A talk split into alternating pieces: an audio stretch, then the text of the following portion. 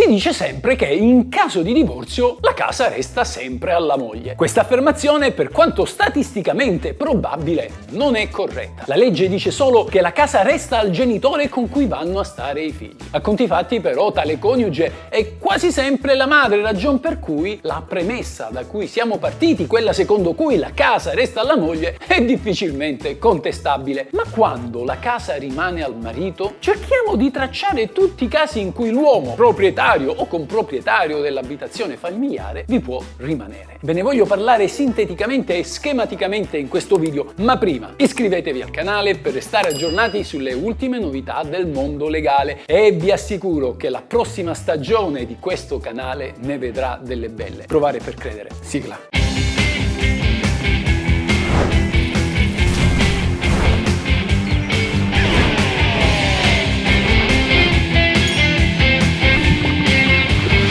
È la legge.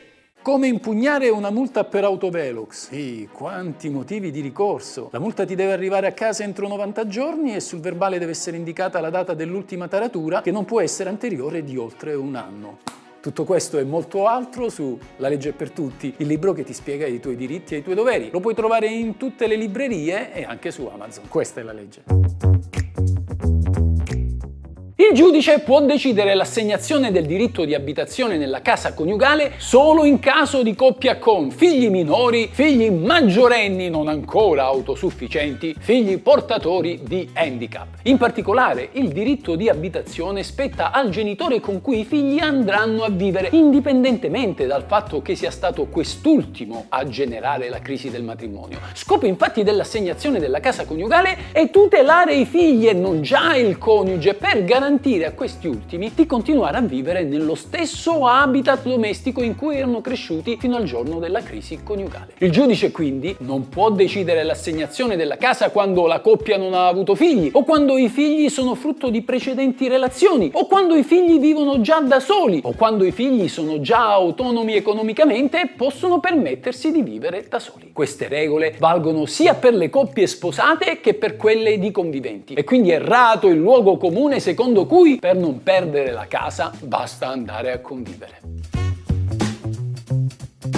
La casa pertanto resta al marito quando il giudice colloca i figli presso il marito e non presso la moglie. Si tratta di un'ipotesi rara, ma non impossibile. Il giudice infatti deve decidere sempre secondo il maggiore interesse della prole. Pertanto quando il padre dimostra che la moglie non è in grado di badare ai figli, questi vengono collocati presso il padre stesso. Attenzione, l'incapacità non viene valutata sotto un aspetto economico, alle eventuali incapacità reddituali deve infatti far fronte anche l'ex, ma sotto un profilo educativo ed affettivo. La casa resta al marito quando la moglie ha intenzione anche di trasferirsi e vivere altrove. E lo stesso dicasi quando i figli sono già grandi o vivono per i fatti loro. Ed è inutile dirlo, la casa resta al marito, sempre che lui ne sia proprietario, quando la coppia non ha avuto figli. Se la casa è in comunione dei beni o cointestata, si procede invece alla sua divisione. La casa può restare anche solo parzialmente al marito quando si tratta di un immobile sufficientemente grande da poter essere diviso in due distinte unità immobiliari senza grossi stravolgimenti.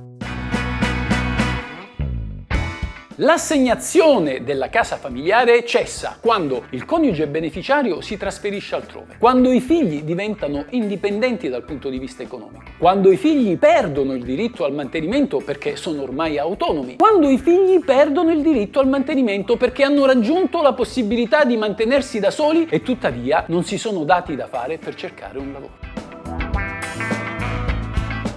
abbiamo detto che il giudice assegna al genitore collocatario dei figli la casa coniugale. Non può quindi assegnare la seconda casa o quella a uso investimento. Questo significa che se il marito è proprietario di un immobile ma la propria famiglia vive altrove, ad esempio in affitto, il giudice non assegnerà questo immobile all'ex moglie. Quindi amici miei, avete capito come fare in modo di proteggere la casa dall'assegnazione all'ex coniuge? Semplice, non andarci a vivere. Magari andare a vivere in affitto e la casa di di proprietà, darla in affitto o comunque non abitarla stabilmente. In questo caso il giudice non potrà mai assegnarla al genitore collocatario dei figli perché quella non è l'abitazione familiare. Sapete perché? Perché questa è la legge.